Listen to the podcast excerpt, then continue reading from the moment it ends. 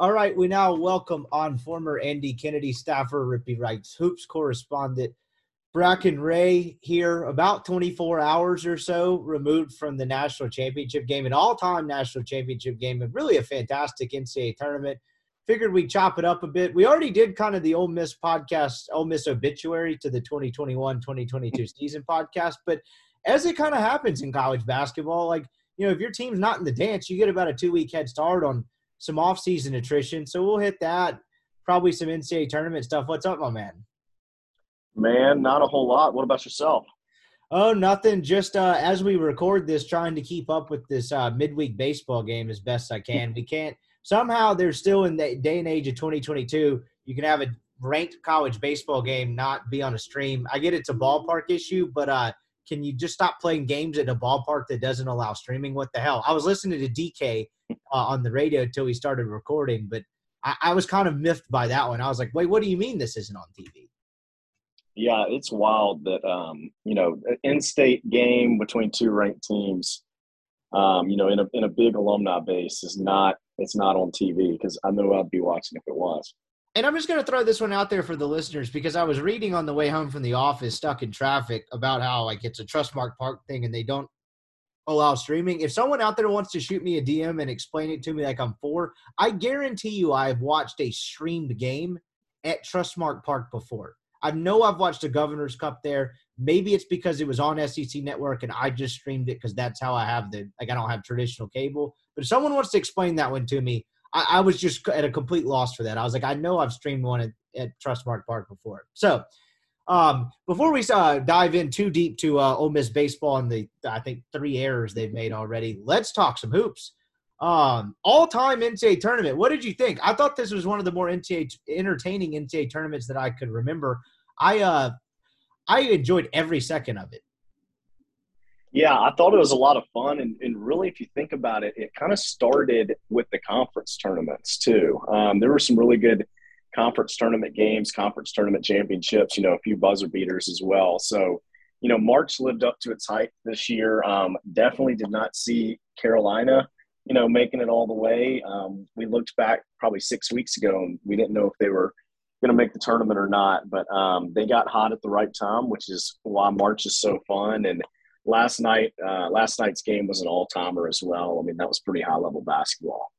What do you, what do you, where do you fall on the whole like I like the Cinderella story. I think it's I kind of roll my eyes sometimes when people are like, "Well, you actually want the blue bloods there at the end," and I get from like a ratings perspective, there's value in that. But I kind of like the mixture. Like I thought the St. Peter's thing was cool. Also thought it was awesome that we had Villanova, Kansas, Carolina, and Duke. Obviously, the biggest Carolina Duke game, you know, maybe ever um, in the Final Four. But like if the Final Four had been I don't know, like a Miami or Houston had snuck in there, I feel like I would have enjoyed it just as much. Now, granted, Carolina Duke a bit of an exception, but like, where do you fall on that whole theory? Because I don't really care. Because in my opinion, the games at the end of the year in the Elite Eight and the Final Four are almost always awesome anyway.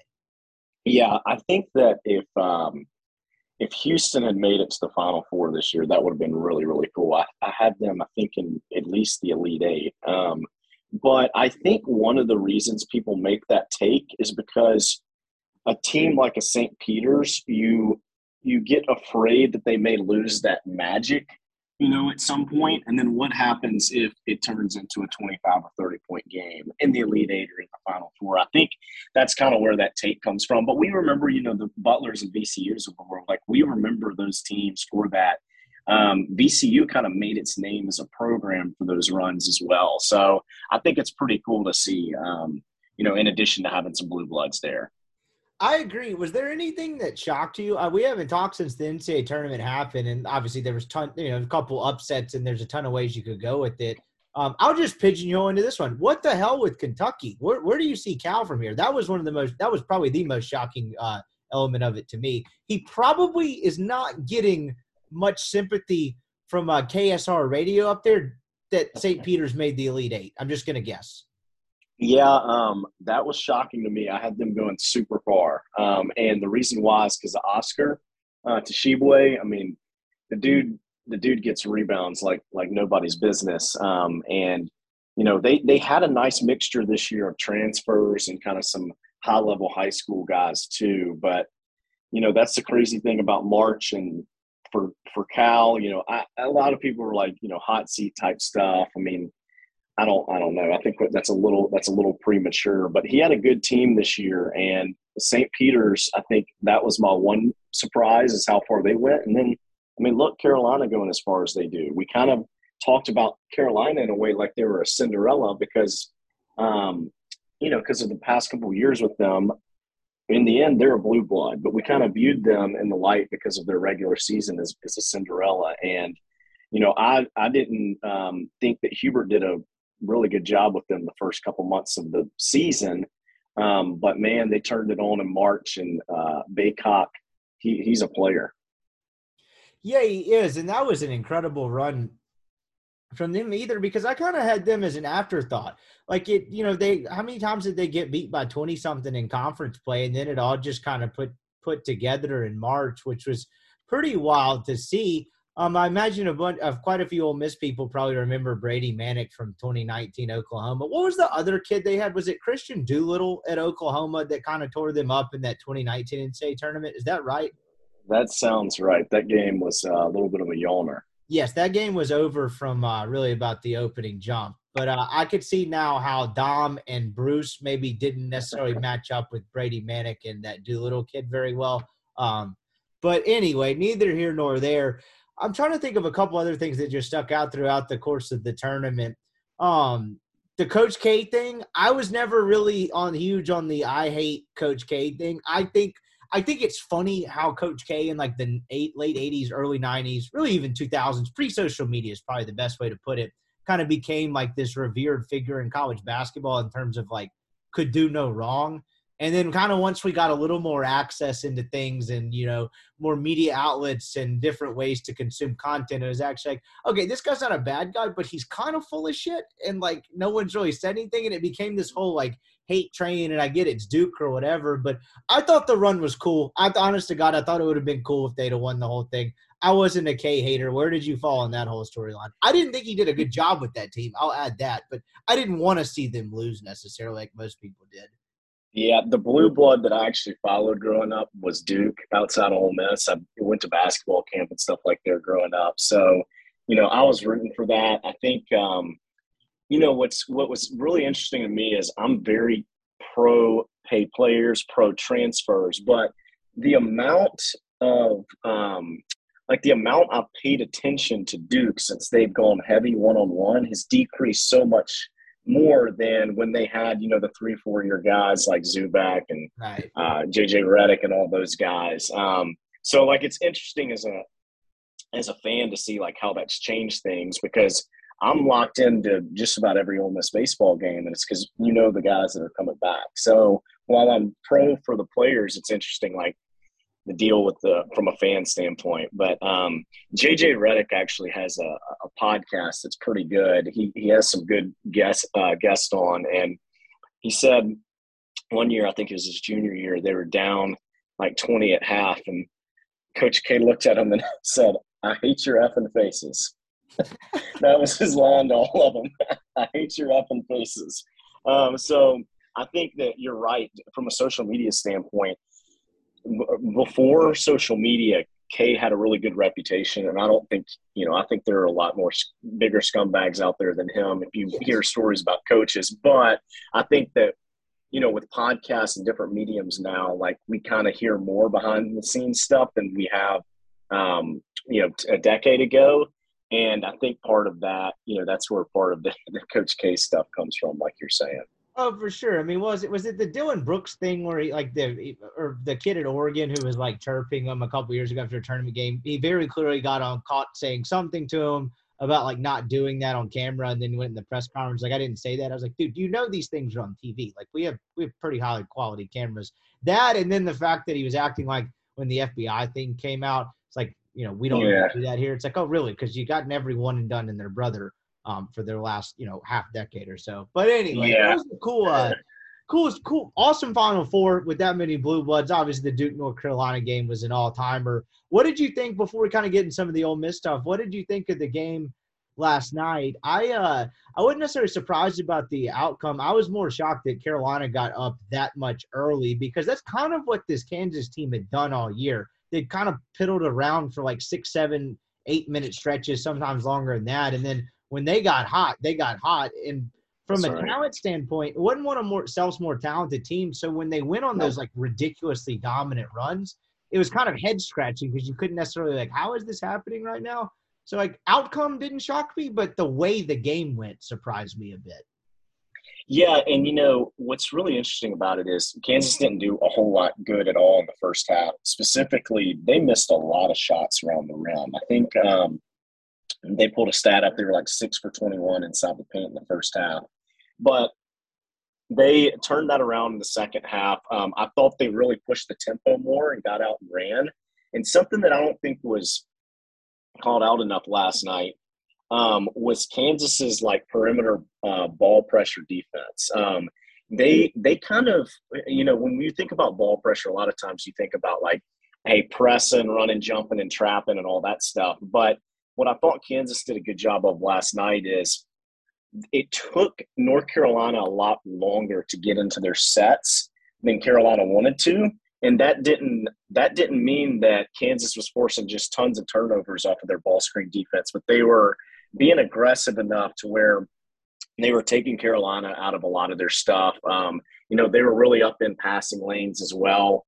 Uh, Carolina probably had opportunity when when you've got people up in your passing lanes you have an opportunity to back cut a lot. And I thought that Carolina didn't take advantage of that as well. And then also, I didn't think they took advantage of McCormack being in the foul trouble that he was. They tried to get it to Bacot a little bit, but they weren't running anything effective enough because if he picked up his fourth, you know, before that first meeting or something, that game may have been over. I think it's a great point. Like what you're describing is is like when things in the second half, particularly in the first like nine minutes or so, looked a lot harder. Like it doesn't necessarily like you said mean like steals and turnovers, but like everything North Carolina did offensively looked a hell of a lot harder, and that probably contributed some of like you mentioned taking advantage of McCormack having the foul trouble and getting the ball down low. It just seemed like they were so disoriented from like the 20 minute mark to about the nine minute mark or so that like they just weren't able to do it. Like even if they were trying, like by the time they got the ball up the court, some of the possessions had become somewhat more difficult. It's like they didn't have a concerted game plan to be able to get it down there every time. It, did you have an opinion on the? I thought this whole this was the perfect social media debate. It was so stupid. The whole floorgate thing, where yeah, if they they might win that game uh, if the kid makes the if he doesn't slip and he makes the uh, the layup on that possession. They, you know, you had the video of like, the, did you see this where like the floor buckled a little bit? But everyone that's ever played basketball that like I follow on social media was like, no, that's how like that's how most of those floors are. Like most of any college basketball floors, like the floor is supposed to give a bit. Where did yep. you fall on that? No, I, they're supposed to give a little bit, and for those temporary floors, um, from both a give stand giving too much standpoint and also um, we, we call it a sweating floor. So a lot of times that is when you play in like a hockey arena. Yeah. And it, you know, it's over the ice. Um, I, I, mean, look, I wasn't there, but I didn't think that that happened at a consistent rate enough to where it like changed the game tra- uh, drastically. I've seen it do that before. Shit, the Mississippi Coliseum has probably a little too much give in it. Um, but it's really hard. And, you know, there's a big debate on like, should it be played in these huge football stadiums or you know, would the atmosphere be better at a uh, big NBA arena? And at the end of the day, of course, the atmosphere would be better if you know the ceilings are lower and it's a lot louder and all that. But money talks. Yes, it does. And I don't even mind the big like 70,000 environment for those two games because like you don't ever see it anywhere else and like it's a different kind of noise and it looks kind of cool on TV. So I'm with you on that one too. Money money certainly talks. They're not moving it to a smaller venue anytime soon. Um, but a great uh, a great year for college basketball. And you know, we everyone talked about the tournament being awesome. Maybe we just, I mean, look, it was a great tournament. Maybe we just kind of forgot because you didn't get one in 2020 and you didn't really have a normal one last year until kind of the later rounds. Like um, but all in all, uh, I feel like college basketball stock is up. That's right. That's right. You know, the the past two or three years, there's been kind of a lot of whining, and some of the uh, about the talent on the floor, and then also you know some of the blue bloods have kind of been down in the past couple years, um, which hasn't been typical. But I thought this year was a really good year. I think going forward as well, just what you're going to see um, with the transfer portal is people are going to have the opportunity more to play at the level they should be playing at. So there will be high majors going down, and there will be low to mid majors going up. And I think that that's going to, um, you know, I think that'll add some excitement for 2022, 2023, and beyond. Speaking of uh, high majors going down, that's probably as good of a transition as any to get into Ole Miss. that's what we in the biz call a transition. The uh, so Ole Miss, there's a lot has happened since we last spoke. I guess that would be, I mean, somewhere right around uh, Ole Miss's uh, pretty early exit from the SEC basketball tournament. Uh, let's start with the roster turnover. So right before we started recording, I just wanted to make sure I had everyone down. You would know better than me, so correct me just to make sure I have this right. In terms of roster turnover with guys leaving the program, you had Slatten transfer, Vander Huygen, or however you say the kid's name, out. Crowley and Luis are out. Who else did I miss? Just talking think, through this out loud. I, I, think I think that so far that's accurate. I think that's accurate too. I'll. Oh, did you? Oh, Sam, did you say Sammy Hunter? Oh yeah, sorry, Sammy Hunter's another one. So let's start there because we'll get into the coaching aspect in a minute of it because I think this ties into it. Um, what was you know we talked about the biggest critique with this program and you know the the lack of success um, last year was the fact that they maybe weren't as great in the portal as they needed to be, and they elected to take three high school kids. And I wrote about this a lot over the over the you know beginning part of March, you know during and after Ole Miss's season was coming to an end was Kermit's up there beating the injury drum, and it's not completely unfair. But we talked about this before. I thought the injury part of it exposed this team's flawed roster buildup and a lack of depth more so than it was actually just injuries decimating the team, right? You lost Ruffin for a little more than half the year. You lost Jarkel for a little less than half the year and then you lost Robert Allen early in the season. That's not exactly having managers suit up for practices and just trying to get through the year. And so the root of that criticism came from taking the three high school kids, and two of them have been processed out after a year, leaving. What is that? That is leaving um, the kid from Georgia, right? Um, he played at the end of the James, year. James, James White, and the, yeah, James yeah. White, who had to play, most at most at a necessity. Showed some flashes, but not necessarily, I would say, a contributor even through all the injuries that kind of Kermit was touting. What do you make of that? Like, did, I know you're not necessarily shocked that they processed the kid, but just what do you make of that being a one in? You know, those two kids coming in one in, one out, like that. It's almost admitting defeat, is it not? Yeah, you know, it, it's interesting, and I think what you and I talked about on the injury piece that I thought was a little head scratching is it was kind of the, the narrative was around the guys that got hurt.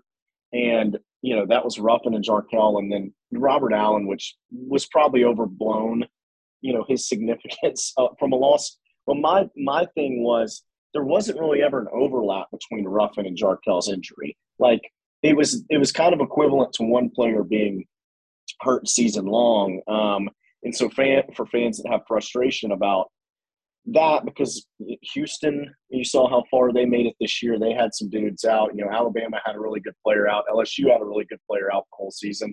You know, I mean, that that, that makes total sense. Um, but yeah, right now, I mean, they've got they've got four or five guys in the portal.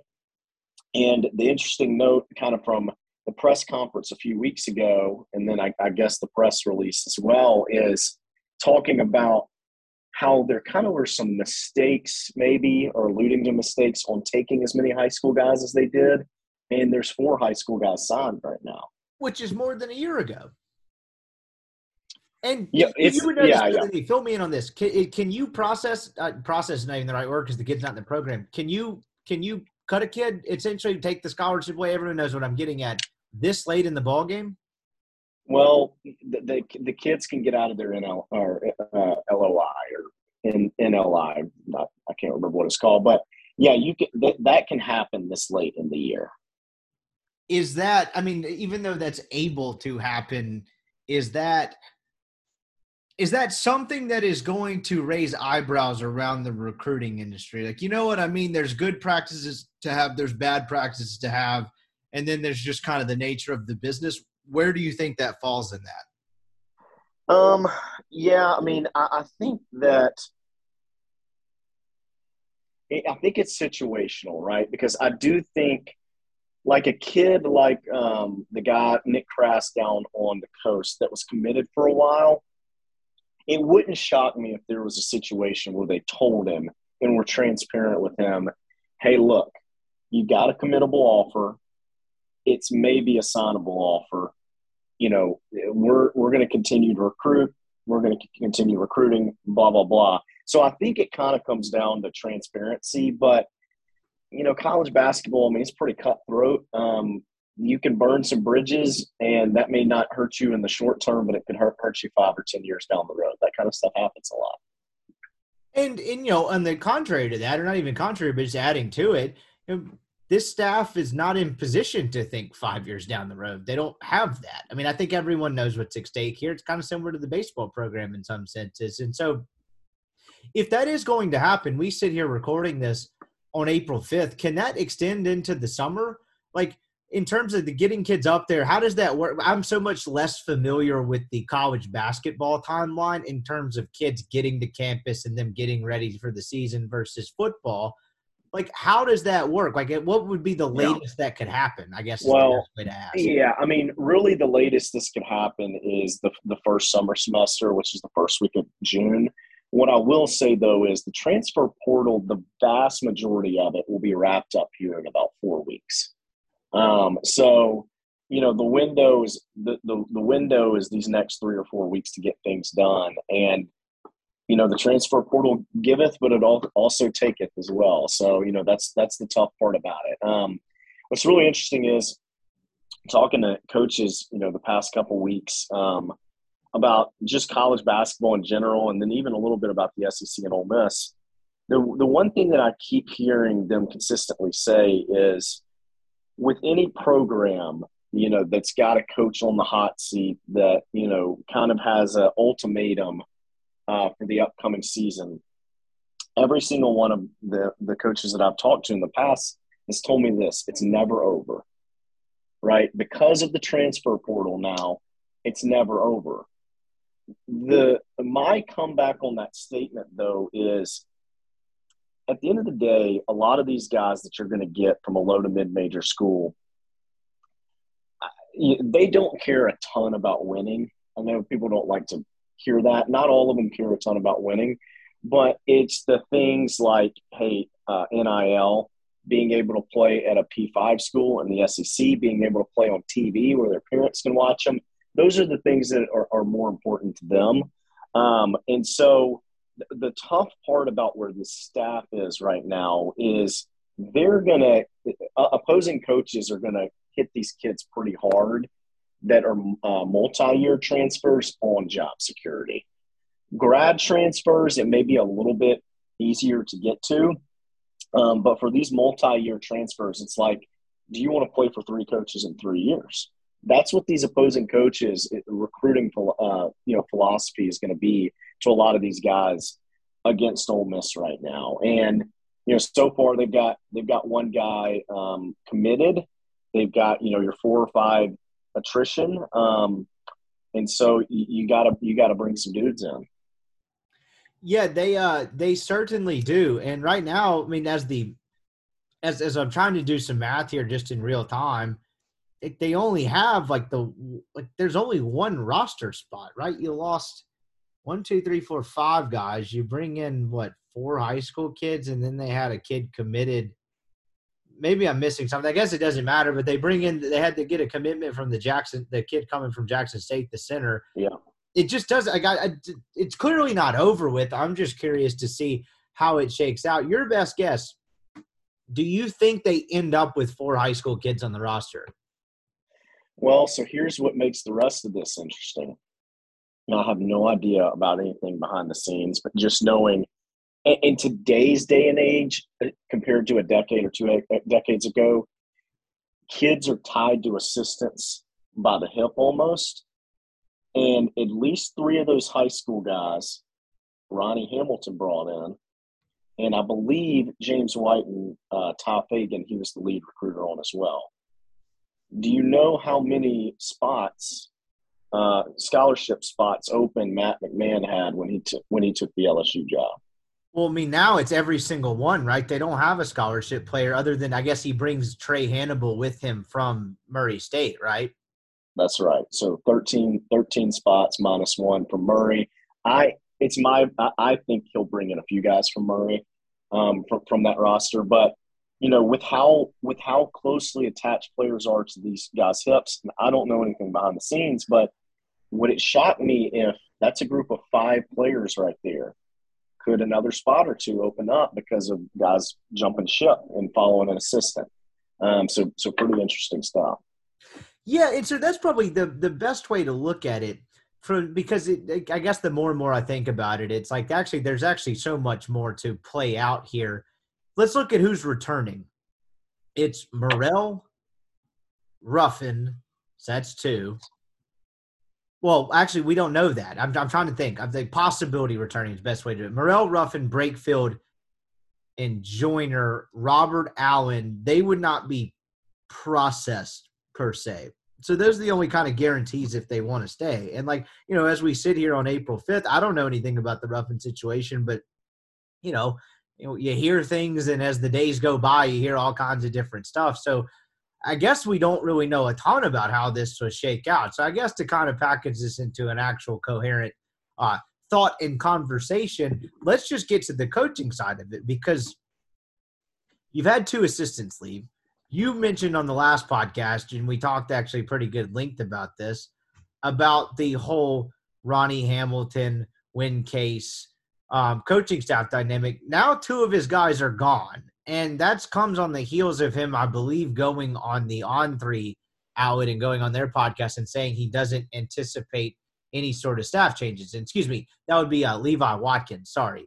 So those two are gone. Levi and Ronnie are gone just from someone that was a casual basketball fan onlooker that maybe doesn't know the ins and outs of recruiting, like how would you articulate to them how significant those two losses are, particularly the Levi side of it, because that's kind of what we hit on last time. You know, Levi, um, we, we've said this before. In my lifetime, unless I'm missing something, it's the first time Ole Miss has stolen a P5 assistant from another school in my lifetime. Um, Levi's connected from coast to coast. Uh, I'm, you know, NC State's his alma mater. It makes sense for him to go there. I'm, I would assume that they're giving him, you know, a, two-year contract. That coach is kind of on the, or that coach is on the hot seat. Um, but look, Levi, Levi's pretty connected. He he's a good recruiter and has a pretty good name around the circle, or excuse me, around the college basketball um, circles. So that that's a pretty tough one. Um, and you know, the other the, the thing with uh, Levi is he was the one guy that um, also could get you transfers. He was able to get you transfers that could come in and step in day one. I think Levi's effect would have been um, even more significant if Ole Miss's uh, resources, we'll just put it that way, were a little bit better. Uh, nowadays, NIL, which Ole Miss is Ole Miss is a Wednesday night team in the in the SEC tournament with this NIL stuff right now. Um, so they, which you know, they got on for a long time, by the way. You were one of the earliest ones to kind of start pointing that out that this is a problem. But continue, I derailed you. Yeah, yeah, yeah. I, believe it's a problem, and and here's the thing: there are people right now that want a new coach today. There's people right now that want to give it a year. Ole Miss, regardless, has to has to step it up the, from that standpoint. They have to because what's going to happen is if the job ever opens up, you're going to be so far behind other P5 and P6 schools. And the you know the administration, if you want to look at the hire, whatever they've done, you know, if you think it's good or not, all right, let's scratch that. From a facility standpoint, you're at a good place, but this the administration has done a much better job in the past half decade of getting resources from an assistant coach salary pool standpoint. Recruiting budget. So you finally got those things up. You've got a really, really, really nice pavilion, uh, you know, arena in the pavilion.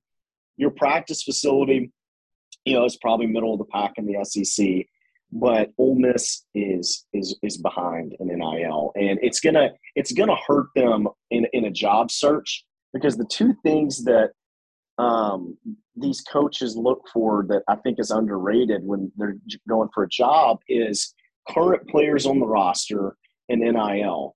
And the reason current players on the roster is huge right now is because these guys don't have five years anymore to, to win. You've got three years. In college football, it's like two.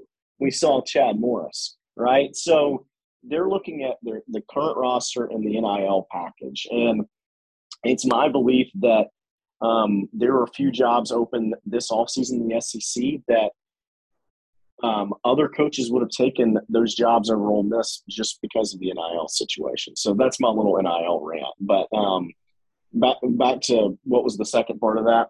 Yeah, no, you well, one, you're right on that, and it's it's really indicative of how basketball is viewed and treated. I would say at Ole Miss, and you'd say justified, unjustified, whatever. It's not really the point, but that it falls right in par, right? Like football is king, um, basketball is kind of way behind, and then baseball being good, I'm not sure necessarily affects it, but like from an interest perspective, it probably hurts. But like from a sheer like NIL and resources, it probably doesn't just because baseball is so different in that sense. But like them being behind in NIL, while them, you know, for all of Ole Miss's flaws, I've actually been somewhat impressed with how quickly they've gotten organized when it came to football and NIL. Look, they're never going to have the pockets of some of these other schools they're competing against, but just in terms of being organized and getting on the ball, and whether it's the Grove Collective and a couple of these other ones getting out in front of this, I've been impressed with that. But of course, that is not extended to basketball at all. And so I think you're right on that. But bringing it back to like the, the coaching staff side of it, so Kermit has now lost two two of his assistants. So yeah. Levi Watkins goes to NC State. You just mentioned it's his alma mater. Ronnie Hamilton goes to join Matt McMahon's staff at LSU. The last time we spoke, and I thought you did a very good job of, I would say, threading the needle and fairly articulating perhaps the imbalance in terms of the value that the collective coaching staff brought. The one in the the one Kermit's had since he's been at Ole Miss. It was Levi was definitely the strongest recruiter, and then the other two kind of lagged behind a bit. I'll uh, I'll ask you this way: Is there how common is that in college basketball? You're very familiar with the inner workings of different staffs. How common is it to have one recruiter that's um, maybe a lot further ahead than the others in terms of production and output and connections? You can, you know, I'm I'm big on this whole assistant coaching staff thing. You know, there's been whatever it was, five or six um, spots in the SEC this year, and people would text me and say, "Hey, wh- what would you grade these hires as?"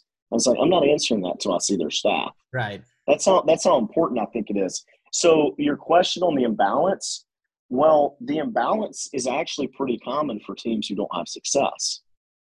Your blue bloods, your blue bloods have three really good assistants. I know he probably underperformed a little bit this year, but Chris Beard has a phenomenal staff. Bill Self has a really good staff. Um, Cal was able to bring back Orlando um, and then bring in Chin Coleman this year. Like schools, the, the imbalance is actually it, it's not super uncommon, but it is very commonplace in schools that don't have success. you've got to strike at least two out of three on um, assistants to get where you want to be. And a lot of times, the schools that strike two out of three, their their head coach can recruit at a pretty uh, high level too what was AK's makeup? I know you worked on that staff, but just in terms of like how often did he have it two out of three? And honest to God, his tenure goes back so long. I don't remember the early part of the turnover. How would you describe AK staff from an assistant standpoint for most of his career? well, what make what the tough part about this is I'm I'm uh, hand raised a huge Bill Armstrong guy. Sure. And obviously, the but past couple of weeks, and yeah, the past couple weeks, you know, some stuff has gone down there as well. Um, I would say um, he would kind of hovered in the one to two range. during okay. his time. He had some good ones. I mean, look, Mike White was a good one. Um, Torrey Ward could recruit at a really high level. Um, Bill obviously did really good things. Moody, Brian, TD, etc. So, um, but but I do think that from a decision making standpoint, if you said, "Hey, what things could AK have done differently?" And my my number one thing for him would have been, um, you know, his assistants, his assistant staff. Now, where it gets tough to criticize him on that is he had the lowest P6 staff salary, uh, assistant salary pool for like five years. And so how, how do you how do you go steal a Levi Watkins from Arizona State when your staff pool is less than what his is his his is now at UAB? That that's the tough balance there. Um, but I, I, yeah, I will say, I mean, that was the that would have been the biggest criticism I had with him is what did you ever have three guys together that could all go get it done? And just to add on to your point, without putting words in your mouth, that you you said it earlier. That's not the case anymore. Ole Miss does not have the lowest P six salary pool, correct? It's probably middle of the pack in the SEC. I mean, it's it's close to a million dollars. And so I'll just say there's really no excuse for that to be the case now. And you mentioned the two out of three and kind of hovering around one and two. That's kind of in line with how AK had success. He had some years. Look, I, there are probably still some people out there that think he shouldn't. He didn't have the success that maybe he should have.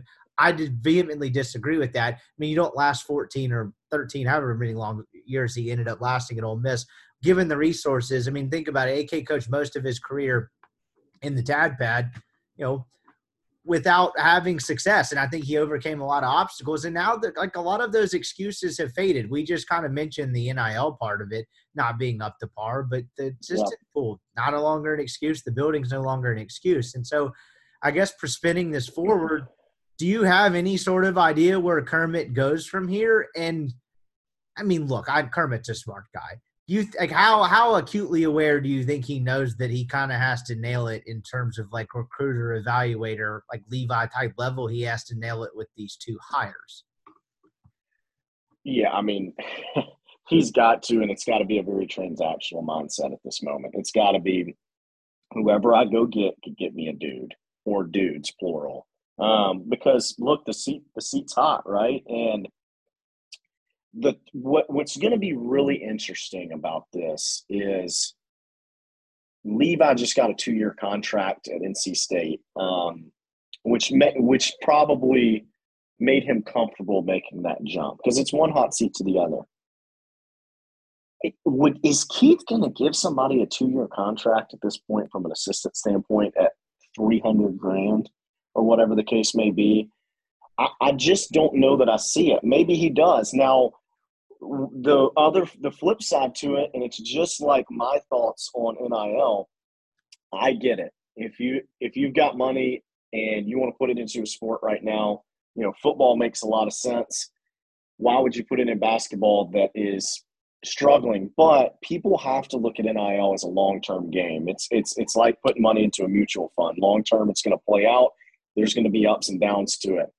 Um, so my, my point on the two-year contract is I would feel comfortable if I was Keith giving somebody two years if it gave me like a real high major SEC dude or two that um, was like a multi-year transfer, like a guy that's not gonna, he can't leave really because of his situation, or he'd have to sit out in another place. So I think there are like very little, like there's small situations where I would do it, but in general, I cannot see just giving anybody a two year contract at this point. Um, you know, because of because of how hot the seat is. Um, and so for Kermit, he's he's got to go get he's got to go get somebody that can get him a dude or dudes. Um, and you know, he's got two spots open. Ronnie leaving to, I mean, look, I'll be honest. Ronnie leaving LSU, that was a, I, I was shocked by that. Um, not him leaving, him getting offered that. Um, and I think the, the only the way that I see that maybe it makes sense is if he's going to be there for a couple years and McMahon's trying to kind of Matt Luke the thing a little bit and try to clean it up. I think it's a and, great analogy.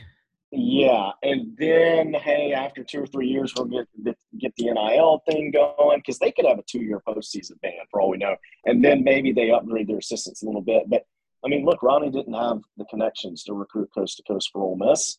Um, he he had some nice connections in the state of Georgia um, that got got us some players, but you know that was a loss that I thought if he was going to leave, it would be for like a AAC school or below. Fair enough. I think you're I think you're right in that sense. Well, what was the I, I cracked up at the the one of the stipulations in McMahon's contract where it's like it's a seven year deal, but it becomes eight. I can't remember if it's if they get a multi year postseason ban or if they get a postseason ban. It's like, hey man, congrats on your eight year contract. Like that's that's probably pretty safe that that's happening. But I think you're probably right in that sense. The first part of that though you brought up about it being very transactional, and this honestly ties back to you talking about how you know you're never necessarily out of it you know, because you can get one or two dudes, and then all of a sudden your whole outlook changes. Do you think Kermit views it in that sense, to where it's like, look, I don't have to hire somebody that's going to be with me for four or five years. I need a guy that's going to come in and going to get me. It's almost like he, like the assistant coach hire he's making, and this is probably too literal of a way to put it, but like recruiting extended. Can I hire a guy that's going to be tied to some guy? What did you say about 20 minutes ago? It, you know assistants are tied to the hip with the kids they recruit and vice versa now like do you think he views it almost as recruiting extended to where it's like can i hire a guy that's going to get me a dude and keep me here for another year or two like do you think that's probably his mindset at all say that say that say that again on the what, about his mindset Sure. Just in terms of hiring these two assistants, I thought you brought up an inter, like an interesting point on a couple fronts. Earlier, you were talking about how assistants are tied to recruits, and really yeah. guys that they're at the program at the hip. It's very, very yeah. close relationship. You also mentioned that this look like the way he has to hire assistants has to be very transactional. It almost feels like recruiting extended in a sense from the assistant coaching hires. Like how acutely aware do you think he is of like, hey, the best route to go is probably can I just hire someone that's going to bring two dudes with them because they're attached at the hip versus a guy that, you know, thinking, oh, I can work with this guy three, four years down the road, if that makes oh, sense. Oh, I mean, I'll be honest, I'd be shocked if that's not what happens for at least one of the spots. I'd, I'd be shocked if, if one of the, if it, one and maybe both of the spots were not people that have guys already. Because I mean, it's it, I mean, it's tournament or bust, right? So like getting a guy that's going to go get a high school guy in 2023 or 2024. I mean, that's that's kind of irrelevant at this point. I, I would be shocked if if who he brings in, it, it, I would be shocked if both of the people that he brings in do not have a player, uh, you know, attached to them.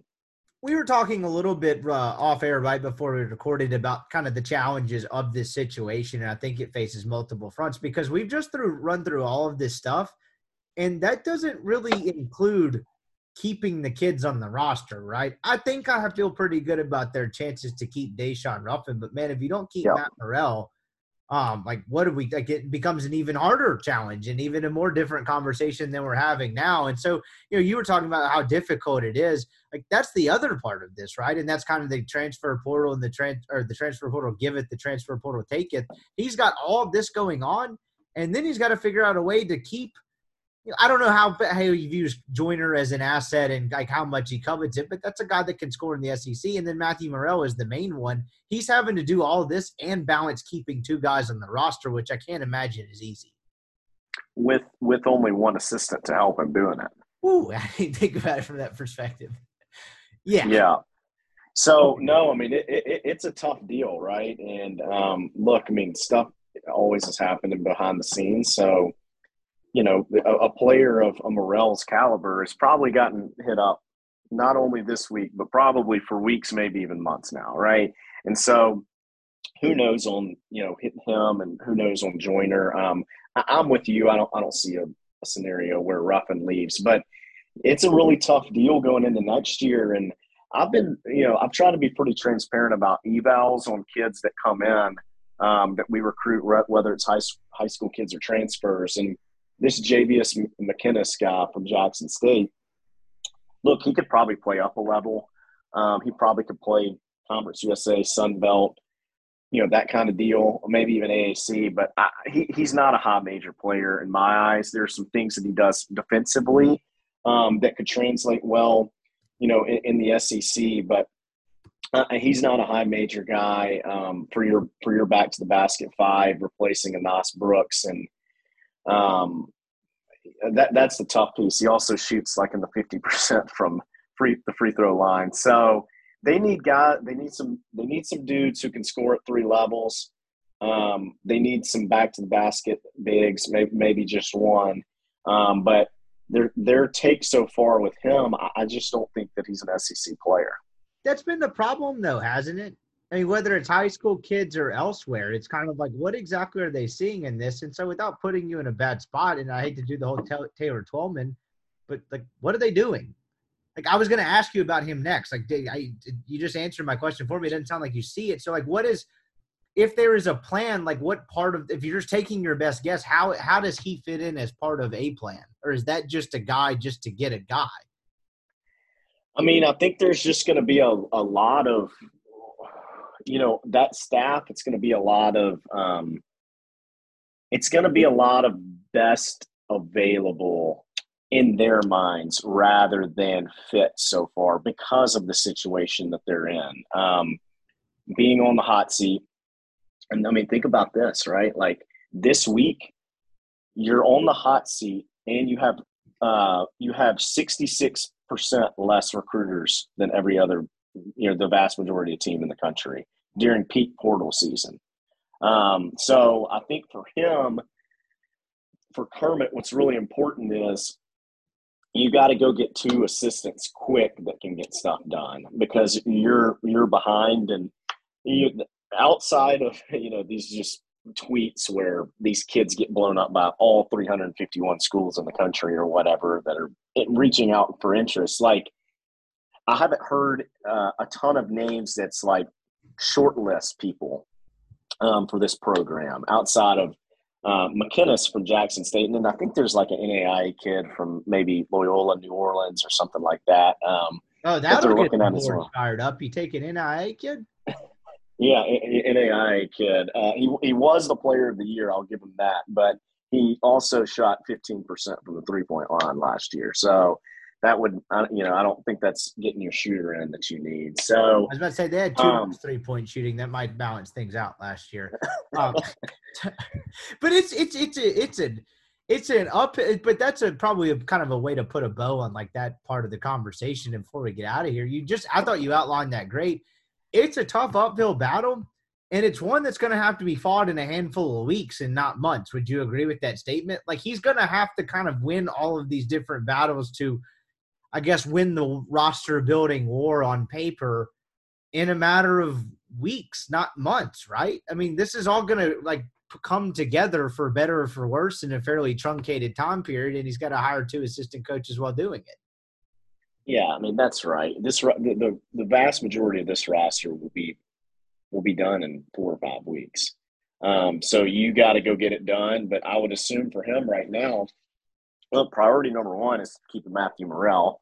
Um, priority number two is you got to go get some assistants that that can bring some guys in, and you got to get creative with that. But the other piece of it too is if it's somebody that's a real impact dude, there's six SEC jobs that just got filled.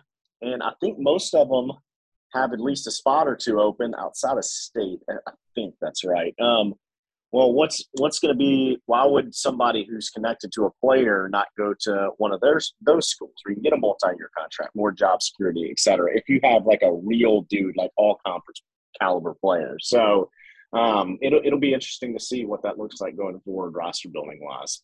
Absolutely. A couple, honestly, just random questions I was interested in because I want to get your thoughts here uh, at the very end about just a couple of the other staffs and a couple of the other hires before we get out of here. But I've always yep. just been curious what is the process like? So when the season ends and guys are trying to figure out, you know, if they're going to be there next year or if they're getting processed or not – how acutely aware are the players of where they stand in terms of where they'll be next year? I won't use an example off of uh, this past year's team. I'll try to think of one a couple years ago. I mean, like Blake Hinson a couple years ago probably had to know that his time in Oxford was over with the way they had to build the roster. What is these couple weeks like in terms of how the dialogue goes between a coaching staff and a player, and how aware are the players of where they stand?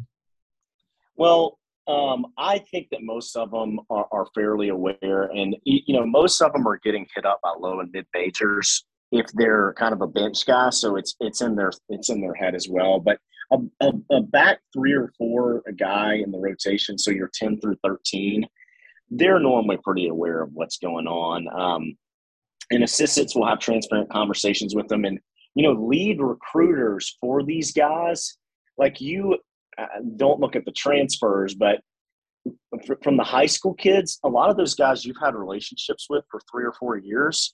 So mm-hmm. not only you know are you trying to be, hey, we want you to stay engaged, but you be transparent with them, but also a lot of times these assistants are helping them get to the next place.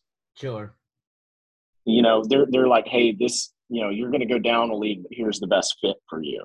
So, you know, those, those kinds of conversations are, are pretty transparent and happen in terms of just generally, and I looked, I know things change based off of like, hey, maybe we're in the mix for this guy, so we have to like process one more kid. But in general, how quickly are the decisions made from a coaching staff perspective? Is that like a couple of days things that take a week? Like generally, like just in a random AK year, in terms of having a plan of kids you got to process or whatever, like how how quick does that come together?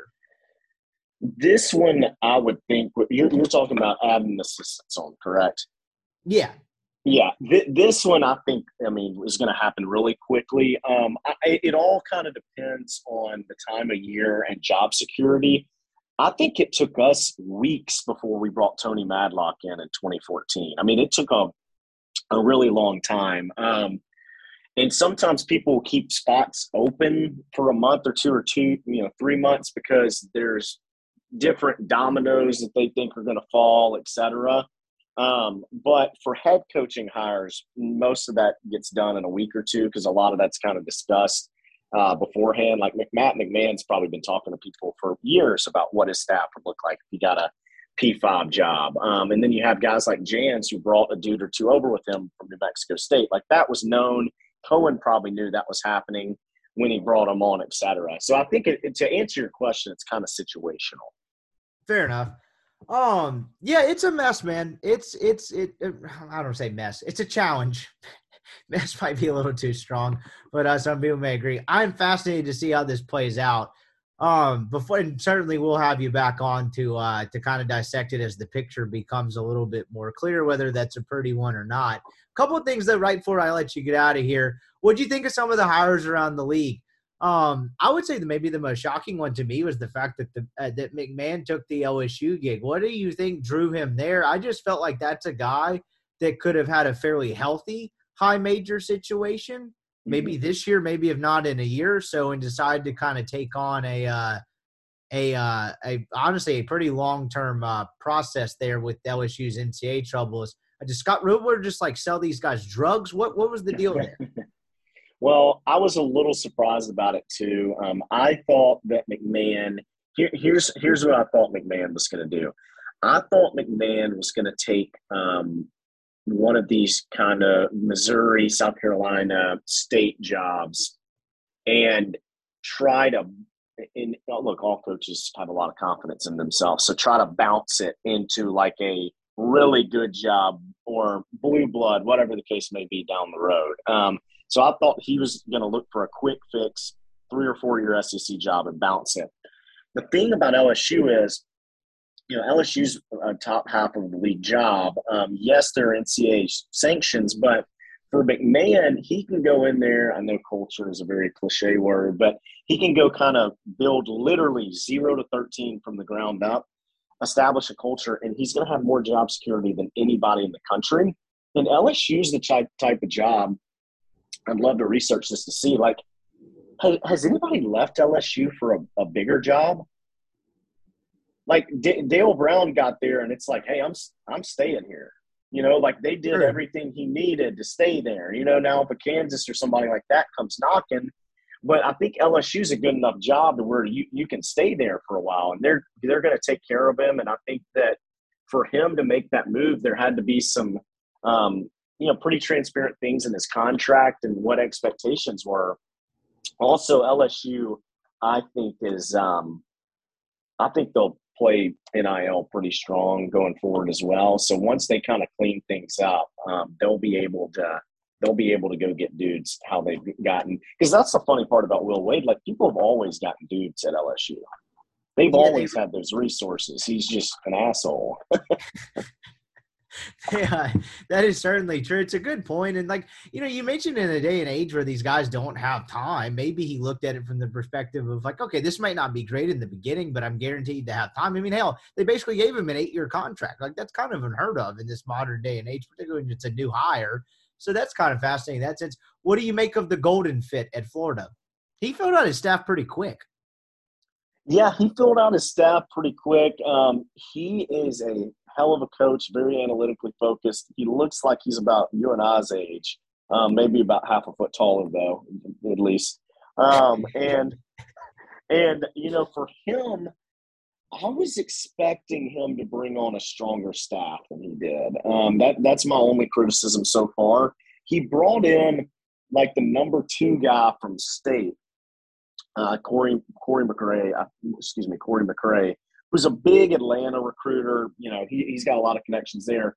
But he brought in the number two guy at state to be either his lead assistant or his number two at Florida.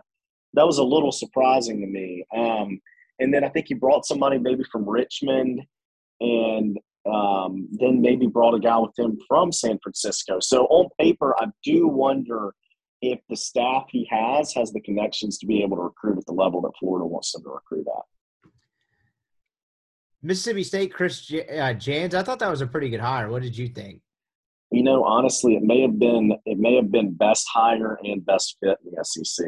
Um, now Jans is Jans is tough. He's he's a tough nosed coach, um, but he has not. He's coached at six different places in his coaching career. He has never won less than twenty one games. Pretty good. There's something to there. that. There's something to that, and so um, he brought his guys over from New Mexico State. Um, and then kept on George Brooks. George Brooks is the best recruiter in the state of Mississippi. So he's got a you know he's got a decent staff there, but J- Jans can coach. Um, so if they can if they can get players there, I, I think that he can probably get it done. I had to look up the dude that Carolina hired. What do you make of um, Lamont Paris? Yeah, Lamont Paris. You know he had a good run this year.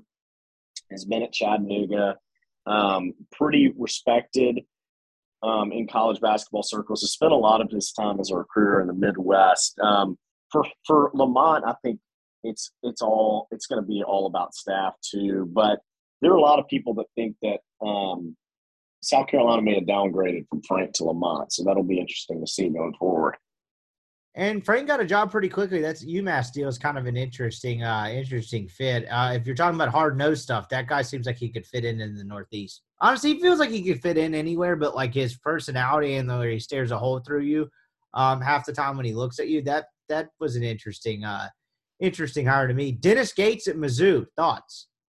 Yeah, so Dennis was one that um, I was shocked like a month or two ago that his name was not popping up like in searches and then like articles for hot boards and stuff like that because he he's an up and comer. I just think that that may be too big of a jump for him. Um, Missouri's probably not the job that it was a decade ago, but you still you got Kansas City and St. Louis right there, and Columbia is not a small town uh, anyway. They've got a nice arena, and people really care about basketball there. I think for Dennis, that jump may have been a little too big, just looking at it super early. I think did we hit the Mike White Georgia thing? What was that? That happened right after the last time we recorded. What do you make of that, though? Just uh, in case we did not. Yeah, so that um I mean, man, they moved quick on that and they were quiet with it too. I think that for for Whitey, Athens will be a really good fit for his family. Um and one thing, you know, uh Whitey did not get what he needed to done at Florida. Um I don't think he was terrible there, but he obviously wasn't up to that standard and it's a really tough one because it's like Florida pre Billy like what is Florida basketball pre Billy uh, Donovan? Lon Kruger had like a good year, some good years there, but um, it, it's a hard situation to read. What I do think Whitey will do is I don't think they're going to be a top 25 team ever, but A, he raised their floor. Um, and B, he's been known to make some really good assistant coaching hires. He had to backfill two of his spots this year because both of his dudes um, got D1 jobs, and then FAU's coach actually worked for him um, before getting the FAU job. So he brought two of his guys over from Florida. I'm not sure what Pinkins is is doing. Um, uh, he, he may have an offer there to Georgia, but looking around, so I think he's got one spot to fill. But Whitey can uh, fill a staff pretty well, so that's one thing that I think will definitely be an advantage. Georgia will have one of the better staffs they've they, they've really ever had. Yeah, that feels like a hire to where he could actually do okay there because the expectation is lower, and that's a guy that probably lowers your floor. Is that pro- is that fair? Uh, you mean raises your floor? Yeah, sorry, raises your floor. Yeah, lowering yeah. your floor is probably not where you want to go. But yeah, uh, uh, raising your floor that seems like a decent fit for him. And honestly, you know, he, he wasn't the most popular guy in Florida in terms of approval rating by the end of that. Um, so I imagine just getting a reset probably helps him a little yep. as well. One hundred percent. Three point four million is not too shabby either. Yeah, that doesn't help either. What's uh, I have no idea why this came up. It may have mentioned uh, just something you said earlier. What is uh Sergio Rouco doing these days? Do you have any idea? He was um, Bucky hired him at Samford as an assistant, and I, be- I believe he's on support staff now at Samford. Okay, that uh, that was a complete non sequitur. Um, something you mentioned earlier made me think wonder that where that guy was. That was back when AK uh, was uh, recruiting all the foreign kids, and I did that story when I was at uh, the DM oh, yeah. about them that. recruiting kids all over the world. And he was like, "We used to have a lot of kids from Memphis, and now we just have Polish kids and Latvians." And I was like, "I don't know what to do with this information, pal," but that was a great quote. um, Sergio Rouco is a great interview for that story. He seems yeah, like he's a character. He's a character. He is Bracken Ray um, former Ada Kenny Stafford, Rippee Writes basketball correspondent. I uh, I appreciate the time as always, dude. It was great to catch up, and uh, as we outlined, this uh, this whole storyline and saga is far from over, and we'll uh, we'll holler at you again in a few weeks when the picture gets a little clearer. Sounds like a plan.